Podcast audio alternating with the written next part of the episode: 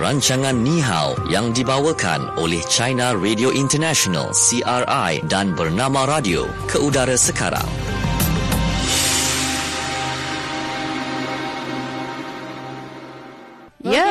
Kembali waktu ini bernama Radio uh, Stesen Berita Bisnes Anda bersama mm-hmm. Syiran Tasha. Jadi untuk waktu ini kita nak kongsikan program Ni Hao mm-hmm. bersama dengan rakan kita Satria di China Radio International. Hai Satria. Hai, selamat petang Shu dan Natasha. Uh, ya, selamat petang kita ucapkan kepada Satria juga. Okey, dan seperti biasa kita akan ada empat segmen dalam program Nihau ini untuk kita kongsikan bersama-sama dengan anda. Ya. Jadi tanpa membuang masa, terus saja kita ke segmen yang pertama, Fokus di China. Fokus China. Baik, okey hari ini ya ulang tahun ke-70 ya penubuhan uh, Republik Rakyat China ya di mana Presiden China Xi Jinping uh, telah pun menyampaikan ucapan dalam majlis sambutan yang diadakan di Beijing ya pada pagi tadi dan uh, pembarisan tentera dan perarakan rakyat juga diadakan di lapangan Tiananmen. Ya. Yeah. Uh, kalau kita lihat elok, cantik, tersusun, teratur sahaja. Hmm. Okey, uh, majlis tersebut. Betul. Jadi, uh, Satria mungkin ada butiran lanjut mengenai majlis sambutan tersebut serta aktiviti yang telah pun diadakan sempena dengan sambutan ulang tahun ke-70 Penubuhan Republik Rakyat China. Satria. Ya, memanglah kalau hari ini memang amat penting bagi kami sebagai uh, rakyat Cina kerana ini ulang tahun 70 sudah uh, penubuhan Republik Rakyat Cina, uh, Cina kami. Dan kalau dalam 70 tahun ini memang ada cukup besar perubahan negara ini. Dan bagi saya saya sekarang uh, lebih kurang uh, kira-kira 40 tahun lah umur. Tapi saya pun sudah uh, masih ingat ketika saya kecil apa keadaan dan kehidupan uh, di China punya dan sekarang? Perubahannya begitu besar dan oleh itulah semua orang sebenarnya semua berasa amat bangga khususnya pada hari ini yang amat istimewa iaitu Hari Kebangsaan. Dan tadi kita dulu sudah diperkenalkan oleh Shu dan Natasha iaitu ada satu majlis sambutan diadakan yang selain uh, ucapan dari Presiden sebenarnya yang paling penting ialah perbarisan tentera yang berlangsung kira-kira 80 minit yang disertai uh, 15,000 anggota serta lebih 160 pesawat dan 580 kelengkapan yang membentuk uh, 59 formasi. Dan ini ada 59 formasi dari berbagai pasukan uh, melalui lapangan Tiananmen. Tapi sebenarnya ada juga satu formasi yang mereka sel, memang memainkan peranan yang amat penting. Itu yang merupakan satu formasi yang uh, terdiri daripada orkestra tentera punya dan mereka sebenarnya yang paling saya rasa paling hebat kerana sepanjang 80 minit tersebut melain mereka selalu memainkan muzik untuk uh, dalam satu selang, uh, sepanjang 80 minit tersebut jadi sebenarnya selain saya rasa selain uh, 59 formasi yang uh, melalui Tianmen, lapangan Tianmen itu juga perlu tambah satu formasi iaitu orkestra tentera uh, PRA punya. Mereka juga boleh dikatakan memperlihatkan imej diri kepada semua rakyat China dan juga lah seluruh dunia dalam upacara tadi. Dan dalam uh, upacara tadi, kalau uh, Presiden China Xi Jinping sudah menyatakan dalam tempoh tulu, uh, 70 tahun lalu lah, rakyat berbagai etnik bersatu padu dan berjuang gigi melakar pencapaian cemerlang yang dikagumi dunia dan China kini muncul sebagai entiti ekonomi kedua terbesar dan penjana utama ekonomi global.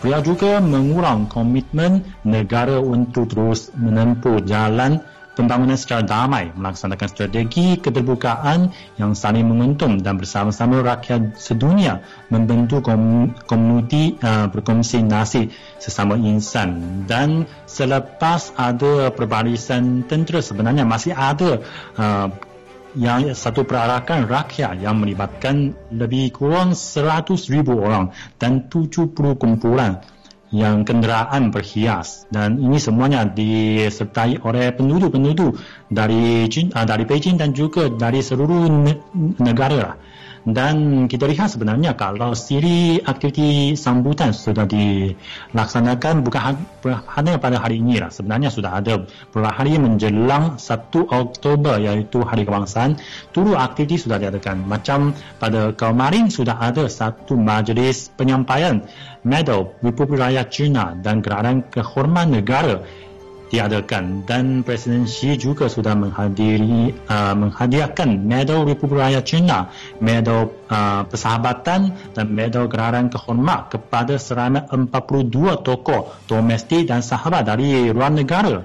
Dalam majlis tersebut, Presiden Xi juga sudah menyampaikan penghormatan yang setinggi-tingginya kepada mereka yang uh, dan menekankan bahawa kerajaan China menganugerahi pahlawan dan teladan dengan pujian tertinggi memang adalah untuk menggalakkan watak yang setia, konsisten dan jujur yang dipaparkan mereka sekaligus mencerminkan rasa hormat dan kagum terhadap semangat pahlawan.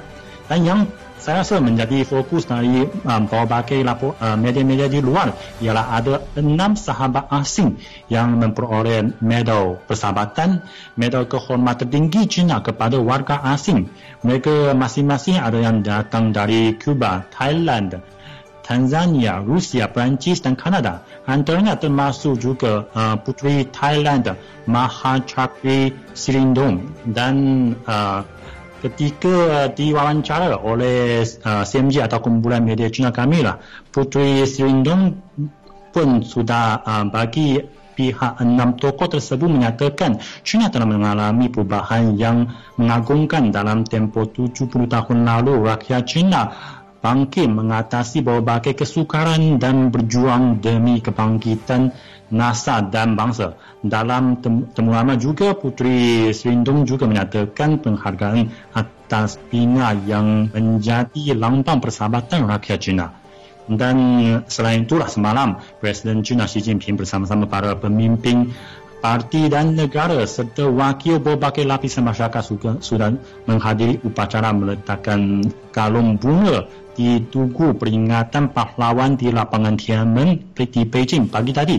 Dan saya rasa ini semuanya sudah memberikan sebenarnya sempena sambutan uh, genap 70 Hari Bangsa China punya sebenarnya kalau bukan hanya dari pucuk pimpinan China bahkan dari kalangannya semuanya mahu memberi penghormatan yang paling tinggi kepada mereka pahlawan yang memberi uh, sumbangan yang cukup besar kepada negara ini ya, dalam 70 tahun yang lalu.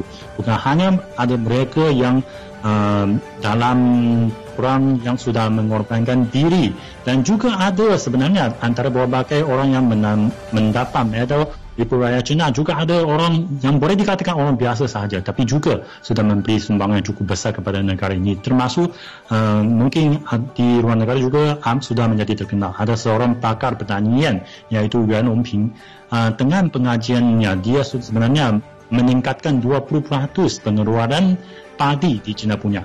Dan jangan lihat hanya 20 sahaja pengeluaran padi tapi sebenarnya ia amat membantu untuk menyelesaikan itu masalah bekalan makanan kepada kepada begitu ramai penduduk di China iaitu 1.4 bilion orang. Jadi sebenarnya orang uh, uh, Profesor Yang Ping ini sebenarnya mendapat penghormatan yang cukup tinggi. Bukan hanya dari kalangan rakyat bahkan dari uh, kerajaan dan juga Presiden Xi sendiri.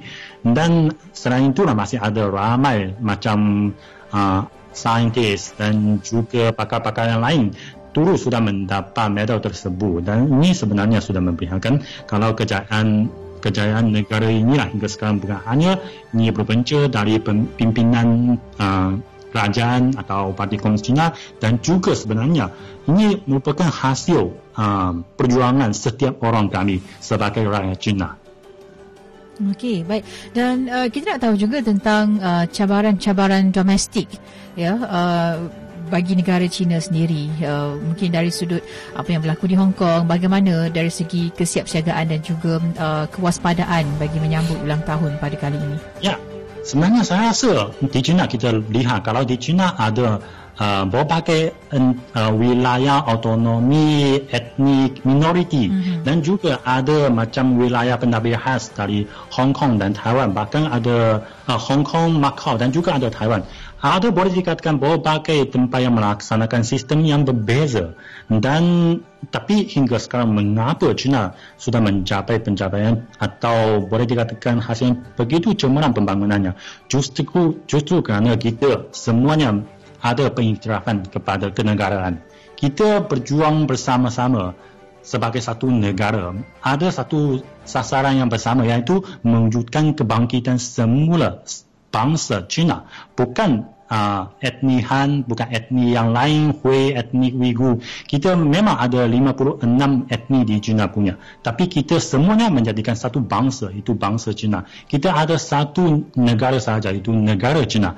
Jadilah semua, uh, tak kira dia dari etni mana, dari tempat mana, dari kawasan mana, semuanya sebagai rakyat China berjuang untuk sasaran yang bersama. Barulah kita mungkin mewujudkan uh, pencapaian yang cukup cemerlang pada hari ini. Saya rasa begitu juga lah di Malaysia Malaysia punya seperti kalau di Malaysia juga ada macam Tanah Melayu dan juga ada Sabah Sarawak. Memang ada um, penampilan juga amat berbeza. Dan juga kita tahu kalau di Malaysia juga ada lebih lebih 50 etni ya kalau di Malaysia punya kalau di China 56 etni kalau di Malaysia meskipun ada tiga perkauman yang besar tapi juga ada banyak etni-etni yang lain. Semua et, uh, penduduk dari Malaysia. Hmm. tak kira dia dari kaum apa. Dari etni mana. Dari tanah Melayu atau dari Sabah Sarawak mereka berjuang bersama-sama bersatu padu. Barulah menjadikan Malaysia yang cukup gemilang pada masa ini. Hmm. saya rasa ini sebenarnya sama kedua-dua negara bahkan semua negara. Mahu mewujudkan pembangunan mahu mencapai kecemerlangan semuanya perlu ada pengiktirafan terhadap kenegaraan dan juga perlulah mengawal kestabilan masyarakat dan juga keselamatan uh, negara. Dan satu lagi iaitu keharmonian masyarakat Okey, baik. Uh, itulah dia. Kalau mungkin kita tengok di Malaysia, uh, majmuk kita uh, mungkin berbeza caranya. Kalau di China pun ada jugalah untuk uh, proses penyatuan, untuk mencapai keharmonian. Begitu caranya. Jadi setiap negara yeah. mungkin adalah cara masing-masing untuk uh, mencapai kesepakatan uh, bagi orang kata untuk kebahagiaan bersama, kemakmuran bersama. kan? Okey, dan uh, kalau kita nak lihat juga, uh, mungkinlah uh, kita nak uh, meletak merupakan ya uh-huh. uh, salah satu mungkin uh, harapan mungkin dari segi persahabatan dengan negara lain apa mungkin yang dinyatakan oleh Presiden Xi Jinping Satria sempena dengan uh, ulang tahun ke-70 ini Ya, uh, Presiden Xi Jinping beliau sebenarnya sudah menekankan yang itu China akan meneruskan pembangunan damai hmm. dan untuk terus uh, mempereratkan persahabatan dengan semua negara. Khususnya kita lihat kalau uh, kali ini ada enam tokoh asing yang mendapat medal persahabatan dari kerajaan China. Sebenarnya uh, dalam Facebook kami juga ada netizen yang komen dari Malaysia komen iaitu ini sudah memperlihatkan negara China merupakan satu negara yang dia sebenarnya tahu siapa yang um, memberi penghargaannya, memberi sumbangan kepadanya dan dia mesti akan balas budi. Dan inilah uh, saya rasa memang cukup objektif kepada satu uh, boleh dikatakan penilaian atau komen cukup objektif terhadap China punya. Memang siapa yang uh, berba- uh, berbaik budi dengan kami, kami mestilah balas budi dengannya. Jadi negara-negara yang seperti Malaysia dan juga beberapa negara-negara jiran kami semuanya mengawal hubungan begitu baik persahabatan yang cukup rapat dan juga bersejarah dengan China. Oleh itu, China mesti balas budi dan selalu pada masa depan dalam 70 tahun yang lalu kita selalu uh, boleh dikatakan mengawal hubungan cukup bagus. Pada masa depan saya rasa persahabatan kami akan terus ditingkatkan. Ya, dan kalau kita lihat dalam tempoh 70 tahun yang lalu juga kan, kita lihat negara China telah mencipta banyak keajaiban ya dalam pembangunan sosioekonomi ya bermula daripada sebuah negara pertanian. Kita lihat sekarang ini China berkembang menjadi satu entiti ekonomi kedua terbesar dan gergasi ya dalam sektor pembuatan dengan mempunyai jumlah dagangan dan rizab uh, pertukaran asing yang paling besar di dunia. Hmm. Dan um, ada juga uh, dikongsikan juga antara faktor-faktor yang membuatkan kejayaan ini uh, ya, ataupun pencapaian di negara China yang cemerlang hari ini juga bergantung kepada tiga faktor. Pertamanya adalah kepimpinan dalam partinya, kedua semangat perjuangan rakyatnya dan uh, ketiga konsep pembangunan uh, di negara China yang berteraskan keamanan, keterbukaan dan keinklusifan. Hmm. Hmm. Okay. Ya, betul. Okey, baik. Jadi apa pun kita pun sama-sama mendoakan semoga Ya. kesejahteraan ya dan Betul. juga mm, apa yang ingin dicapai dapat terlaksanalah uh, seperti mana yang telah pun diucapkan oleh Presiden Xi Jinping untuk uh, kesepaduan Betul. bersama. Ya. Okey, baik. Uh, jadi itu kita menyentuh mengenai ulang tahun ke-70 ya uh, Republik Rakyat China yang uh, disambut secara besar-besaran dengan meriahnya okey dan uh, kita akan beralih pula selepas ini ke uh, fokus apa kata anda Fokus apa kata anda? Okey, pada pandangan anda, apa pencapaian China dalam 70 tahun yang lalu hmm. yang mengagumkan anda? Okey, anda boleh komen di Facebook bernama Radio. Kita akan bacakan dari semasa ke semasa. Okey. Ya. Baik, uh, kata rakan kita Faizah katanya, uh, saya sebenarnya uh, kagum dengan uh, China dari sudut pelancongan. Banyak lokasi-lokasi yang dulunya mungkin kita tak jumpa, sekarang ni dah dibuka kepada pelancong. Mhm. Ah, okey. Sudut pelancongan. Betul juga kan banyak lokasi-lokasi saya rasa macam kalau dulu kita pergi mungkin tahu tembok besar Cina saja. Hmm. Tapi sekarang ni dah banyak dah lokasi di China Betul. ya untuk kita lawati. Ya dan antara lain juga ini uh, Syamsuddin ya berkongsi lainnya kalau kita lihat negara China sekarang ni peniaga-peniaga di Malaysia sendiri mendapatkan uh, pelbagai barang daripada China untuk diniagakan di Malaysia juga. Okey, mm-hmm. Safwan pula kata saya kagum dengan uh, penyampai CRI yang boleh berbahasa Melayu. Ya. Ah. Bayangkan Terima kasih. Wow. kekaguman kami daripada Ya. mula-mula kita lihat macam fasihnya tim-tim CRI Saya ini. rasa ini sebenarnya merupakan satu pujian terhadap sistem pendidikan di China punya saya rasa ya. Kerana kalau dulu ketika baru ditubuhkan Republik Rakyat China, kita kalau penduduk di China 80% merupakan buta huruf. Dan hingga sekarang kita lihat boleh dikatakan uh, kalau sekarang yang sudah menerima pendidikan uh, tinggi di China sudah melebihi 100 juta orang. Dan saya rasa ini memang merupakan satu pencapaian cukup cemerlang. Okey, baik. Dan uh, lain pula dikatakan oleh rakan kita ini, uh, oleh Sofia katanya, saya amat kagum dengan uh, semangat dan juga kekuatan. Uh, mungkin ini yang boleh dicontohi oleh rakyat kita. Kalau apa pun kita buat, mesti dengan ketegasan. Ah untuk kita capai apa yang kita mahukan. Mhm. Okey. Selamat menyambut hari ulang tahun ke-70 Republik Rakyat China. Betul. Dan Farhana pula berkongsi sifat dan juga sikap kita lihat rakyat di negara China yang sentiasa bersatu padu itulah yang perlu uh, kita jadikan uh, sebagai satu rujukan katanya ya dalam membentuk uh, sesebuah negara yang kuat dan utuh. Mm-hmm. Ah. Okey dan kata uh, Malik. Mhm. Mm-hmm. Okey, uh, saya kagum juga tentang uh, keprihatinan dan juga kekuatan kepimpinan uh, Presiden Xi Jinping memimpin China menjadi kuasa penaja yang besar di peringkat dunia. Hmm. Wah. Kan. Saya rasa kalau pendengar kami memang ada fahaman yang cukup mendalam terhadap Hmm. China, keadaan China ya. Okey, mana tidaknya kuasa besar dunia Ya. mesti mendapat perhatian ya. Betul. Okey. tentunya. Ah, baik. Dan uh, apa pun itu antara komen rakan kita di media sosial berkaitan dengan uh, apa yang mereka kagum tentang negara China. Pastinya banyak lagi lah. Okey, yang kalau nak komen teruskan komen. Ya, kita akan bacakan dari semasa ke semasa. Jadi uh, selepas ini kita akan kongsikan untuk uh, segmen seterusnya itu fokus di Malaysia. Mm-hmm. Okey, jangan lupa hari ini kita juga ada kuis kenali China. Wang tunai RM50 menanti anda.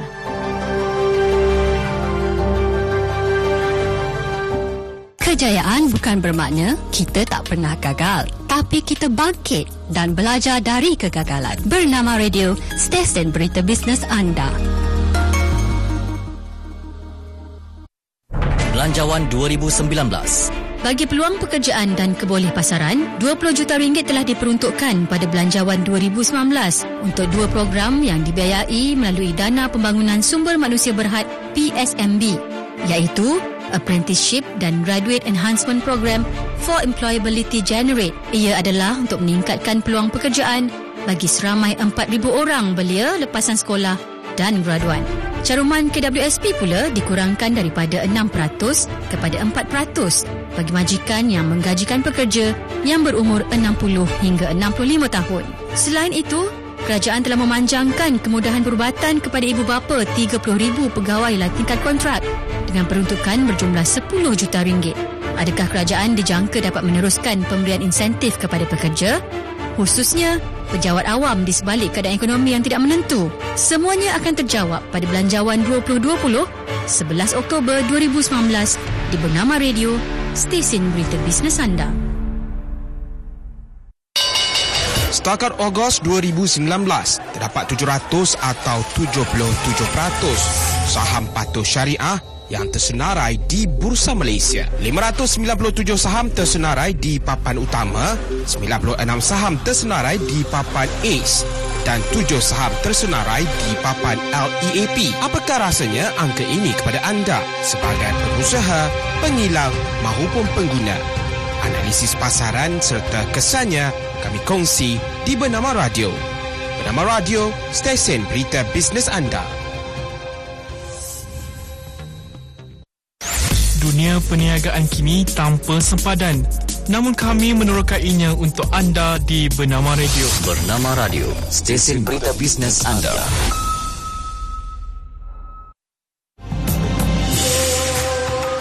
Teruskan mengikuti rancangan Ni Hao yang dibawakan oleh China Radio International CRI dan Bernama Radio.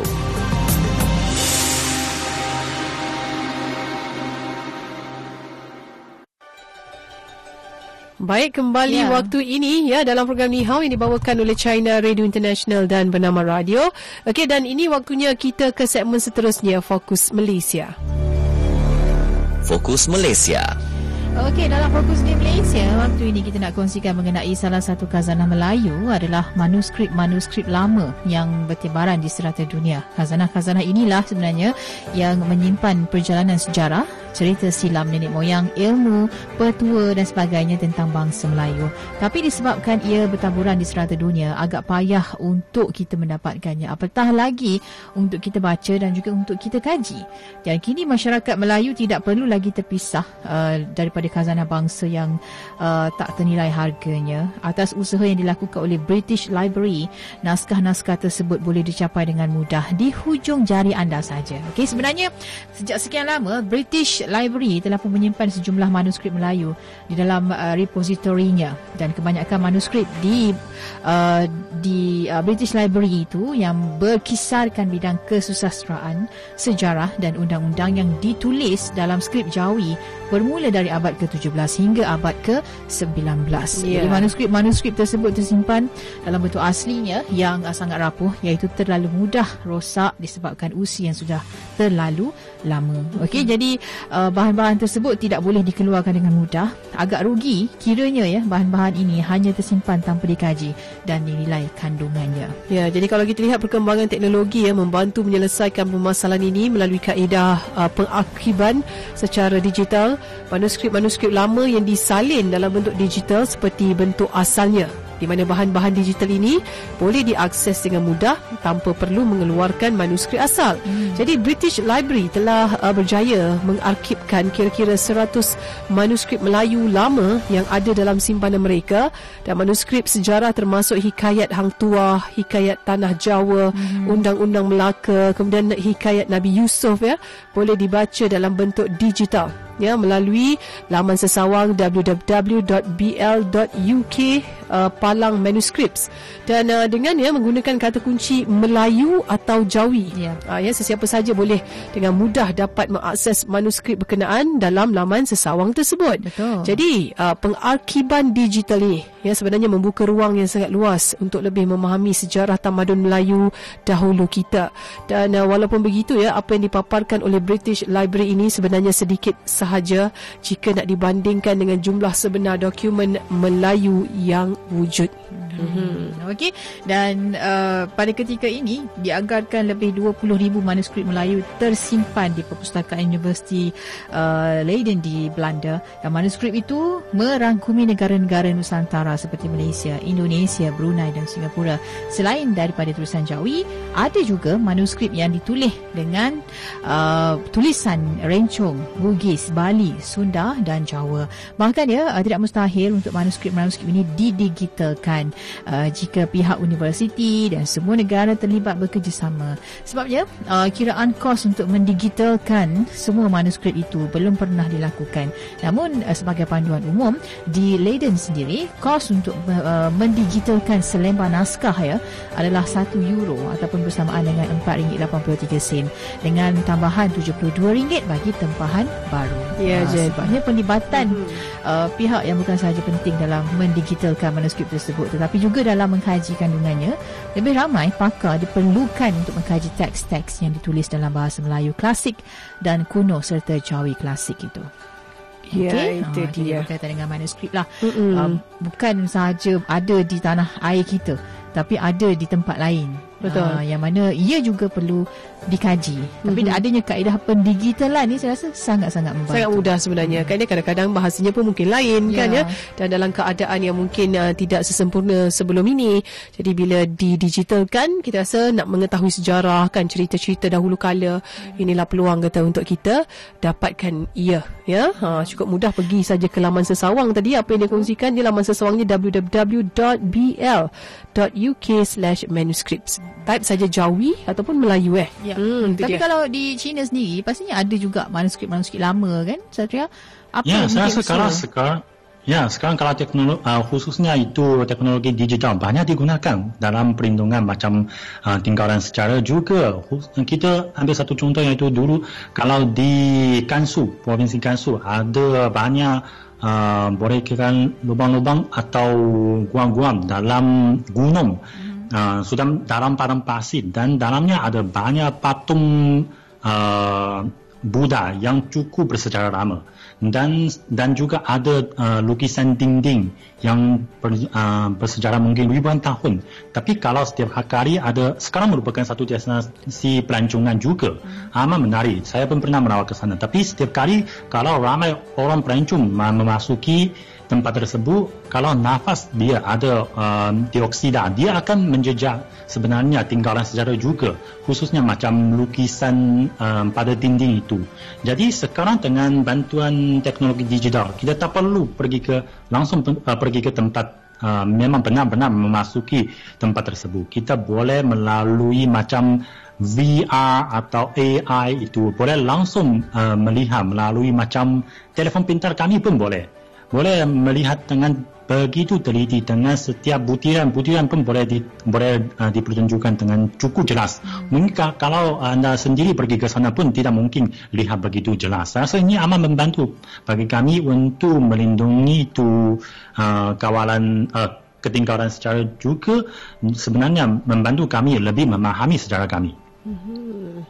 Okey, baik. Oh, tu dia kan banyak Ya. yeah. sebenarnya usaha bukan saja kita nak sebut tentang negara kita tentang uh, apa bahasa Melayu uh, klasik dan sebagainya tapi uh, di negara lain pun ada juga manuskrip-manuskrip yang dijaga untuk mereka kaji dan juga untuk ditatapkan kepada anak-anak Generasi uh, baru, generasi eh? baru. Ya, betul tu.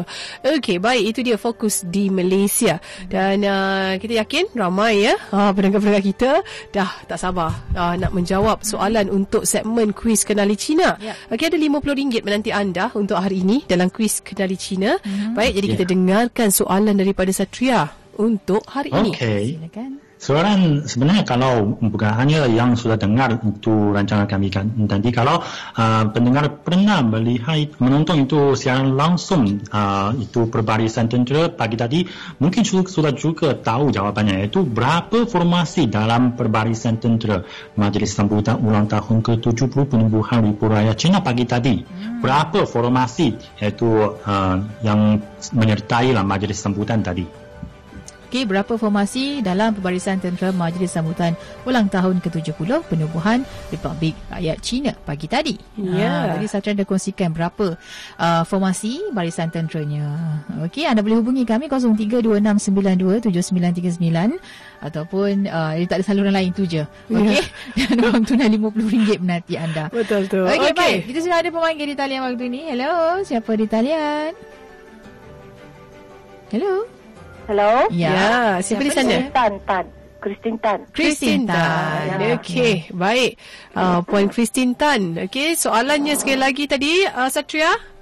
Okey, berapa formasi dalam perbarisan tentera majlis sambutan pagi tadi? Uh, 59. Wah hebat. Betul? Baik. Ya, Puan Ya. tadi menonton itu uh, siaran langsung kah?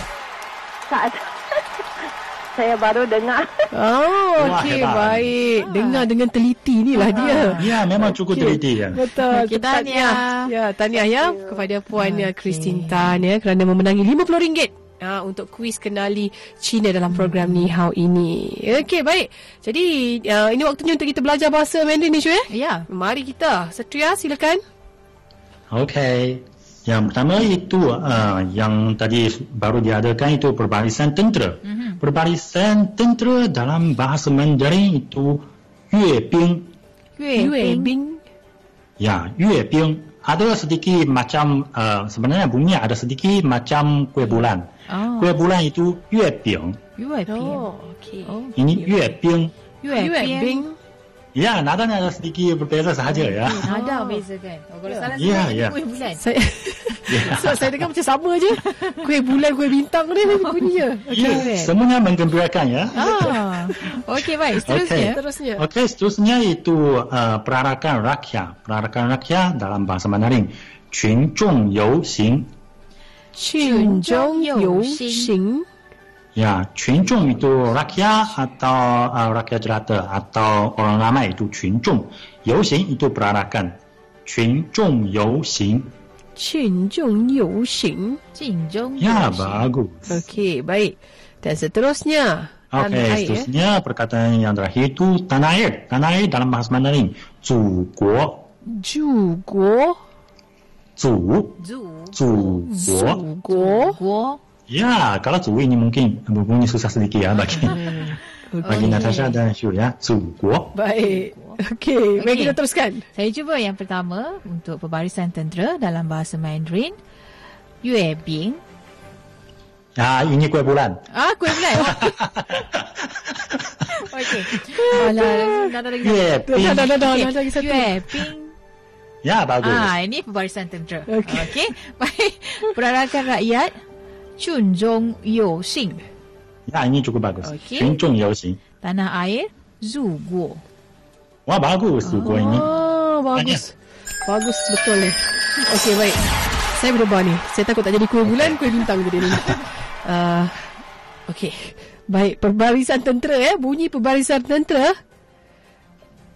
Yue eh, Bing? Ya, bagus. Eh, Ya, ti- ah, ya, ya, betul, ti- betul, betul, eh? Ah. Ah, wow. Oh, okay, okay, ya. okay. Baik, yang kedua perarakan rakyat Chun Zhong Yu Xing. Chun Zhong Yu Xing. Chun Zhong Yu Xing. Ya, bagus. Ah, okay. Dan yang ketiga adalah tanah air. Zuguo. Zuguo. Zuguo. Ya. Okay, baik. Itu. Bagus. Okey. Ah, Tapi kita nak tanya Kita dekat tanya juga Satria ya, Satria. sempena dengan ulang tahun ke-70 penubuhan Republik Cina. Kita nak tahu juga lah apa mungkin harapan Satria Mm-mm. sendiri sebagai rakyat Cina. Ya, kalau bagi uh, kalau bagi uh, rakyat Cina, kalau sebagai saya saya sebagai seorang rakyat Cina, saya sebenarnya sudah memahami yaitu mengapa kita boleh mencapai pembangunan yang begitu besar dan cepat dalam khususnya 3-40 tahun ini yang dialami oleh saya sendirilah.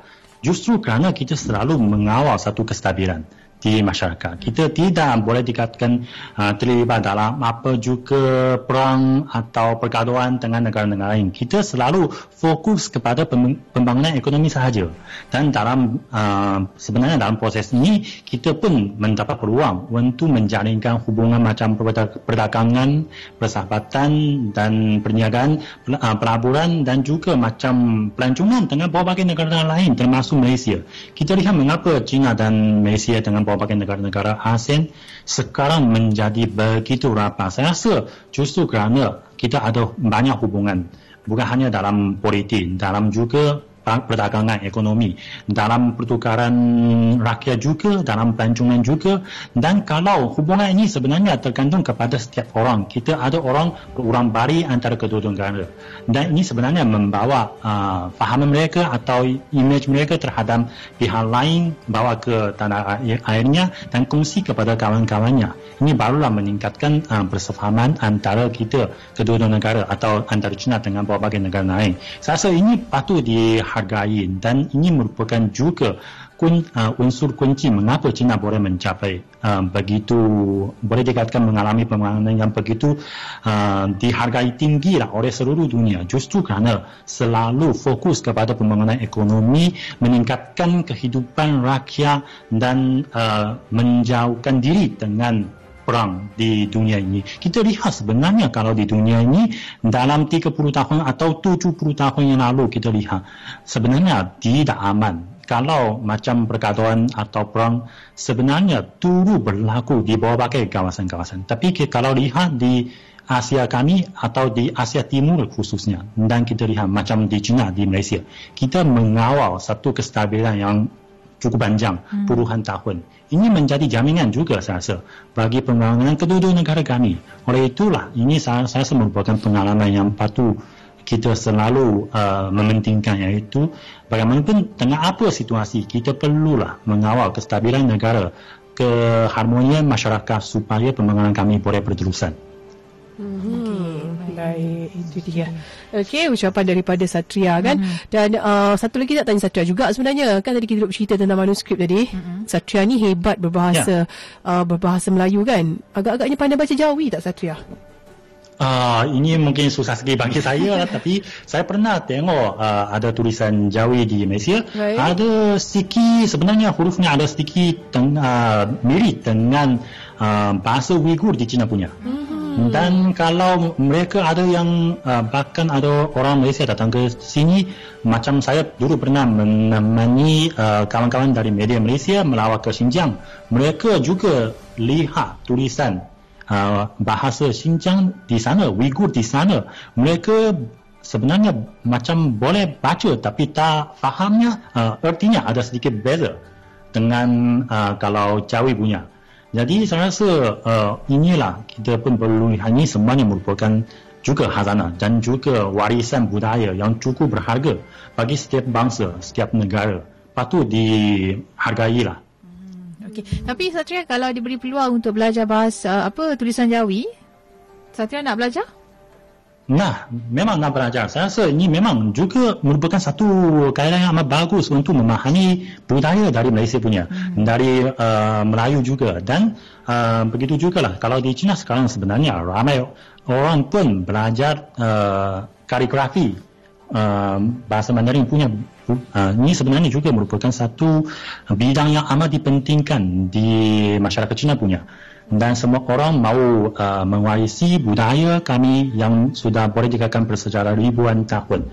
Bahkan sebenarnya baru lagi saya saya membaca satu uh, karangan yang mengatakan apa yang sudah menjadi cukup biasa bagi kami orang Cina tapi sebenarnya Uh, kalau melihat dari orang asing cukup luar biasa iaitu kita sekarang setiap orang pasti untuk um, um, baca berbagai puisi yang ditulis oleh nenek moyang kami pada bahkan uh, abad ke-8 bahkan lebih awal pada uh, 20 2000 tahun yang lalu yang puisi-puisi yang dituliskan pada masa itu kita kini masih dibaca dan banyak digunakan dalam kehidupan kami. Saya rasa ini semuanya pengwarisan budaya. Saya rasa ini mengapa kita rasa budaya Cina atau tamadun Cina men- dalam 5000 tahun yang lalu tidak pernah terputus. Kita lihat kalau dulu ada empat uh, budaya yang kuno yang di dunia ini termasuk macam India dan dulu juga di Mesir juga. Semuanya berju, uh, bersejarah cukup panjang. Tapi akhirnya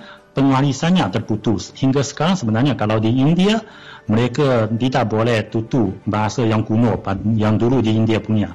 Di Mesir juga. Mereka sebenarnya sudah tak sama dengan orang Mesir pada Purbakala tapi kalau di China semuanya budaya semuanya di uh, warisi. Tapi ini justru daripada pelbagai naskah juga tinggalan sejarah juga uh, tulisan juga puisi juga atau buku sejarah juga. Saya rasa ini semuanya amat penting bagi satu bangsa dan juga satu negara itu dia semangat kan, tulisan kan? juga sebenarnya menjadi betul. warisan. Ya. Okey kepada ya. sesuatu bangsa dan juga negara. Okey hmm. baik. Apa pun kita ucapkan terima kasih ya, ya pada Satria kerana bersama-sama dengan kami dalam program Ni Hao pada hari ini. Okey esok kita akan ada lagi program Ni Hao dan peluang untuk anda ya pendengar-pendengar semua memenangi wang tunai lagi dalam kuis kenali Cina. Hmm. okey. Okey kita jumpa lagi esok dalam program Ni Hao. Terus dengarkan bernama radio stesen berita bisnes anda